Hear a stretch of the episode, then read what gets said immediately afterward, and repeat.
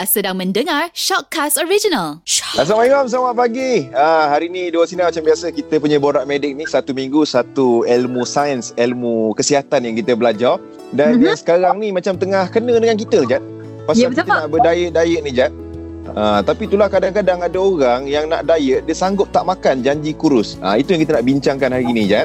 Jadi Ya. kita bawakan uh, pegawai dietetik KKM kita ada Puan Nur Hafizah Muhammad Sobri. Assalamualaikum Puan. Assalamualaikum Puan. Memang Waalaikumsalam. Ha, dengan apa yang kita nak borakkan topik kita ni sebabnya saya dengan Hafi ini memang tengah mengamalkan diet tapi nak tanya juga dengan Puan sebenarnya diet kami ni salah ke tidak sebab coach saya adalah Asli. Saya terbabit puan. Ha. Okey, jadi kita nak tahu puan, macam sekarang kalau kita tengok dekat media sosial kan, ramai Hmm. yang kongsikan tips nak kurus macam tu boleh kurus, macam ni boleh kurus, seminggu boleh kurus, sebulan boleh kurus kan. Tapi ada kesan sampingan tak kalau kita nak kuruskan badan dalam tempoh masa yang sangat pendek? Confirm ada, mesti Hmm. ada. Ah, s- ah, pertama kali kena apa clearkan apa target anda sebenarnya. Nak kurus ke nak sihat? Nak kurus tu Mm-mm. lain, nak sihat tu lain. So siapa yang nak kurus dalam uh, uh, too fast, dia akan menyebabkan salah satu daripada komponen badan ni turun ataupun uh, tak digunakan dengan baik. So badan tu sebenarnya ada lemak, ada air, ada otot. So kalau kita terlalu strict, bukan berat lemak yang akan turun tapi sama ada berat air ataupun berat otot. Sebab lemak tu adalah store tenaga utama. Berat lemak tu yang paling last sekali yang akan di apa nama dibakar untuk sebagai tenaga. If cara diet salah, bukan lemak yang turun tapi air dan otot dan ini memang akan menyebabkan masalah kesihatan. Hmm. Ya, sebenarnya kalau kita bercakap tentang diet, bila kita sebut je diet, ha, selalunya seseorang itu akan berkait rapat dengan nasi. Sebab dia akan set dalam kepala, mereka, mereka akan mengatakan, okey, siapa makan nasi ni badan cepat.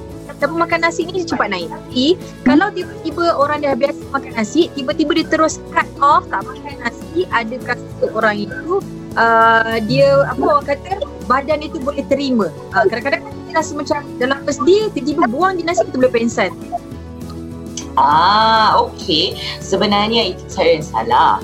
Okey, nasi itu tak bersalah. Kesian nasi. Selalu je nasi ini dipersalahkan. Tapi sebenarnya nasi ini karbohidrat. Apa-apa makanan yang sama geng dengan nasi, jika diambil dengan cara yang tak okey, sama je macam kita makan nasi. So sebenarnya yang salah tu adalah kuantiti kita ambil. Katakan kalau tak makan nasi, tapi gantikan dengan mi, mihun, kuih tiaw, mi semua tu sama je macam makan nasi. Oat pun sama geng dengan nasi. So yang penting adalah kuantiti berapa banyak yang kita makan tu. Hmm. hmm. Maksudnya kena tahu lah, kena fahamkan lah portion tu berapa berapa puan kan. Ha ah, masih lagi boleh rasa. Hmm. Tapi nak selit sikit bila kita cakap pasal nasi ni, nasi ni bila orang nak diet selalunya kita kaitkan dengan brown rice ataupun basmati puan. Mungkin Mhm. boleh komen sikit. Alright. So dalam uh, apa bidang diet ni kita ada satu istilah yang dinamakan GI glycemic index. So glycemic index ni adalah berapa cepat gula dalam darah akan naik ataupun berapa cepat makanan itu akan di apa digest apa dan makin rendah GI tu makin lambat digest. Untuk brown rice ataupun basmati, dia punya GI adalah lebih rendah daripada white rice. Maknanya nak digest makanan tu lebih lama berbanding dengan white rice supaya uh, bagi mereka yang ambil white rice ataupun basmati rice kira tahan uh, kenyang lagi lama lah berbanding dengan white rice. Uh, tapi, uh, ada tapi, Hmm. GI ni dia senang saja kena efek dengan lemak, dengan sayur, dengan protein. So maksudnya kalau anda ambil uh, sumber protein bersama dengan white rice, kalau anda ambil sayur lebih banyak dengan white rice, kalau anda ambil makanan yang berlemak dengan white rice, GI itu akan turun. Ah, so tak semestinya wajib ambil brown rice, wajib ambil basmati untuk diet, tapi portion tu yang penting. Kita boleh adjust GI tu dengan tambah perkara lain. Tak semestinya ambil uh, apa nasi yang tertentu. Okey, jadi selain daripada tu sebenarnya puan kalau saya nak bertanya, saya punya diet ni saya cut juga. Tu saya tak makan, saya elakkan daripada masak guna garam. So benda tu macam tawar lah, kita lebih pada kecil ke. Adakah diet itu dikenali sebagai diet sihat? Boleh ke atau tidak? Alright. Memang diketahui kalau diet yang rendah garam ataupun rendah gula memang baik.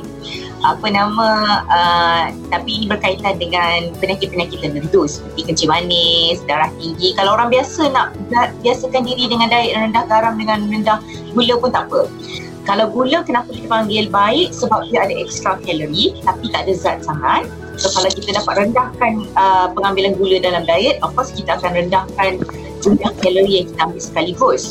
Garam pula dia tak ada kalori tapi dia akan menyebabkan seseorang tu dahaga sesangat dan semestinya yang tinggi garam ni, tinggi MSG, tinggi pengawet, tinggi perasa, inilah makanan yang paling sedap. So dia akan elakkan. Hmm, hmm, betul. Makan sangat. Dia akan elakkan apa puan? Elakkan kita ambil makan banyak sangat. Ah. Kalau makanan sedap banget mau ambil dua portion. Takkan dia nak dah itu. Alasan sekali je. tu yang kita kena kurangkan tu. Dan kalau kita sebut pasal diet juga puan sebenarnya banyak terma-terma diet yang kita kenal lah kan? Antaranya ada orang dia uh, keto diet. Tapi yang paling popular saya rasa sekarang ni ramai orang buat intermittent puan. Uh, intermittent yang 8 jam makan lepas tu uh, balance bakinya tu tak makan. Besok baru makan lagi. Uh, intermittent ni sihat ke puan? Ah, okay. So pertama kali intermittent fasting ni bukan uh, sejenis diet, ia adalah cara makan tak kisahlah anda nak amalkan keto, Atkins, intermittent, paleo, vegan diet, apa-apa jenis diet, back to basic iaitu quantity kalori yang diambil. Kalau anda buat intermittent fasting 20 apa ratio 4 jam makan pun tapi dalam 4 jam tu anda melantak sampai ambil ber portion-portion seperti mana yang anda makan hari biasa dia takkan berfungsi juga. So yang paling uh, dah ada kajian yang membuat satu kajian terhadap uh, banyak jenis diet diet set diet ni yang mana yang paling sihat dan paling lama boleh diamalkan dan mereka dapati yang paling selamat paling boleh uh, amalkan adalah apa hmm. Uh, yang lain tu tak dapat nak diamalkan dengan lama dan bahaya kalau amalkan secara lama tak konsisten. Mm-hmm. Baik ambil apa diet yang sihat sahaja daripada diet yang macam-macam. Puas pun puas makan dan kita yang penting kita kena kawal bukan jenis saya. Okay, Puan. Okay, sekarang nak bertanya tentang mereka yang uh, macam saya sendirilah. Saya sibuk nak daya pada uh, apa kata perfect kan. Tapi yang sebenarnya saya sendiri tak suka bersenam. Saya nak 100% pergi pada daya je. Kita kontrol daya. Kita tak makan itu, tak makan ini tapi tak bersenam. Saya nak tanya, benda itu semua membantu ke? Sebabnya kalau kita bercakap tentang ada beberapa bahagian lemak, dia rasa macam susah sangat nak turun. Okay. Alright. Uh, memang ada rule of thumb. Untuk turun berat badan, 80% adalah diet, 20% adalah selamat.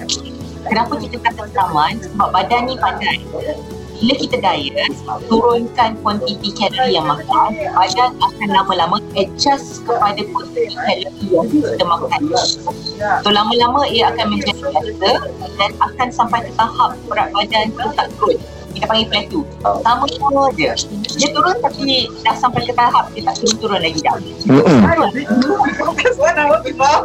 Untuk meningkatkan uh, kadar supaya boleh bakar lemak yang ada dalam badan ni dan juga untuk apa nama uh, bagi badan tinggi kalori penggunaan kalori itu satu. Yang kedua, jangan untuk berusaha kita nak aim untuk sihat.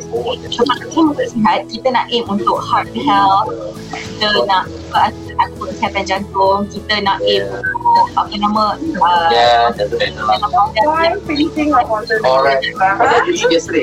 otot yang banyak. So if saya tak pun nak membina otot dia kena kiranya kena selari lah Uh, kena ada diet dan juga kena exercise juga eh uh, puan eh. Yep. Okey puan, kalau kita nak tahu kadang-kadang kan orang cakap kalau kita makan benda-benda yang berempah ni kita rasa panas. Jadi nak fahamkan makanan-makanan yang panas ni macam cili 400 ni dia membakar lemak ke sebenarnya? Oh, sangat-sangat minima. Dia tak ada significant effect. Memang ada, um, ada kajian yang menyatakan kalau kita makan makanan yang pedas, akan menaikkan kadar pembakaran lemak tapi dalam beberapa kalori je. Macam apa, 2-5 kalori sahaja. Tak terlalu banyak. So, ketan tu tak cukup signifikan untuk membakar apa yang kita makan. Sedangkan satu krepek pun dah sama banyak dengan kalori yang dibakar bila makan cili. Takkan kita nak makan bertantan cili untuk dapatkan efek bakar kalori tu. Hmm. Okey, jadi uh, mungkin pun boleh advice kot saya yang tengah uh, diet ni konon-konon dan juga mereka yang kat luar sana yang sebenarnya pemakanan yang yang yang seelok-eloknya bagi mereka yang diet ni apakah dia ataupun mungkin saya ada dengar juga uh, apa tu yang orang yang orang buat makan suku-suku apa Ah, Suku- itu. suku separuh. suku-suku separuh tu maknanya memang kena makan dia kena ikut time maksud dia Ah tak, suku-suku separuh tu dia tak tukar portion yang kita makan. Ah, Dia tak tukar kuantiti kita makan tapi dia tukar portion atas pinggan. So selama ni yang paling banyak kita selalu ambil adalah nasi. Dan sekarang bila tukar kepada uh, healthy plate ataupun suku-suku separuh, kita perbanyakkan ambilan sayur di mana sayur ini yang paling kurang kalori tapi yang paling bantu kita kenyang. Atas tu juga ada protein dan ada juga karbohidrat. So sebelum ni bila pinggan penuh dengan karbohidrat dengan protein tapi kurang sayur, ini yang banyak ambil kalori. So suku-suku separuh ni disarankan sebab satu dia sihat dan seimbang. Semua benda yang kita perlukan zat-zat mikronutrien ke mikronutrien ke vitamin ke mineral semua dah ada dah dekat atas pinggan tu.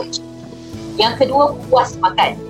Sebab separuh ni dia tak suruh tukar lauk nak makan lauk apa masih lagi boleh tapi dalam kuantiti tertentu. Yang ketiga, kita akan rasa kenyang. So bila puas, kenyang dan cukup zat, ah, ini adalah jenis diet yang boleh di apa dilakukan secara konsisten dan bolehlah turun berat badan. Hmm. Kita fokuskan diet suku-suku separuh ni. Untuk orang yang mungkin tengah ada cita-cita sekarang ni tahun 2021 nak diet. Tapi suku-suku separuh tu pemakanannya kita portion dalam pinggan tu kita uh, sukukan nasi sukukan lauk dan separuh tu adalah sayuran puan eh. Tapi berapa kali kita nak makan sehari tu Oh, setiap kali makan makanan berat. Breakfast, lunch dan dinner memang kena suku-suku separuh. So Tiga antara kali. uh, uh, yes, antara tips yang saya selalu sarankan kepada klien ataupun kepada pesakit saya, pinggan yang kosong tu jangan pergi ambil nasi dulu.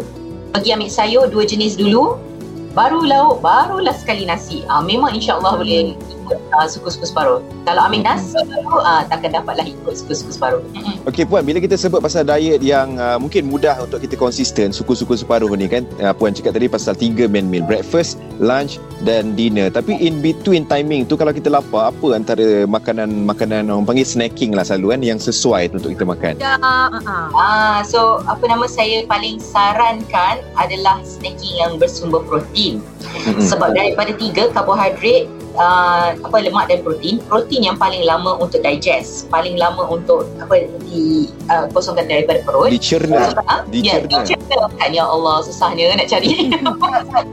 Okey, untuk dicernakan, so kita cadangkan sumber protein, contoh macam kacang-kacang, apa ada yang berasaskan cheese ataupun apa nama susu. So anything yang apa protein related tu, yang tu boleh membantu untuk memberi kenyang yang lebih lama and apa nama snacking yang sihat. Selain daripada tu, buah-buahan pun bagus sebab ada sumber fiber dekat dalam. Mm-mm. Okay, okay. Uh, ni lagi satu saya nak bertanya. Saya pun baru belajar juga pasal benda ni sebab saya punya coach kat depan dia ada sebut-sebut pasal omat eh. Oh, Apa pasal uh, omat. Omat betul eh? Uh, ni yang saya pun sebenarnya baru tahu jugalah ramai saya masa saya bertanya dekat social media ramai uh, wanita especially dia cakap dia tengah amalkan diet OMAD. OMAD ni adalah one meal a day. Sehari dimakan sekali saja.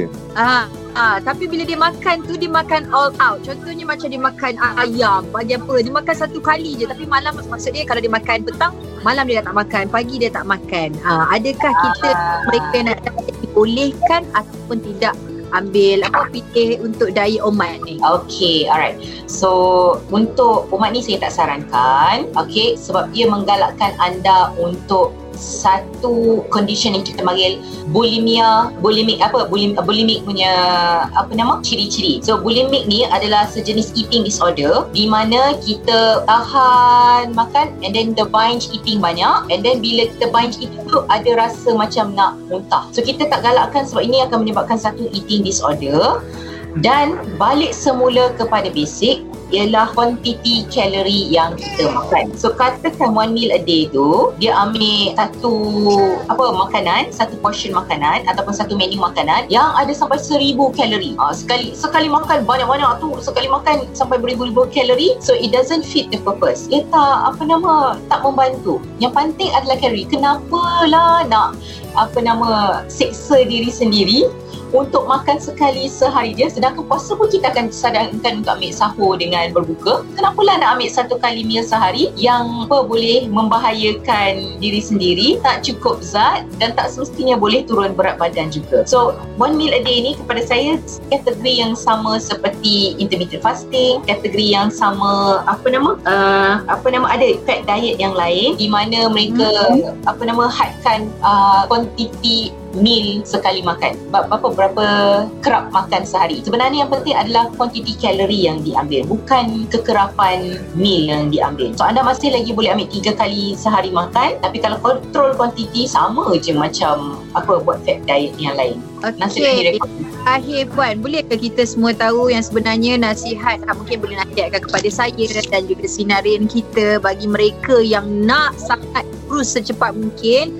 Lepas tu diorang diet, diorang ada target lah. Macam kata dua minggu, dua minggu lah. Sedangkan sebenarnya uh, diet yang orang kata yang hardcore, yang gila-gila ni boleh beri kesan sampingan kepada badan kita sendiri. Mungkin ada sedikit nasihat daripada Puan.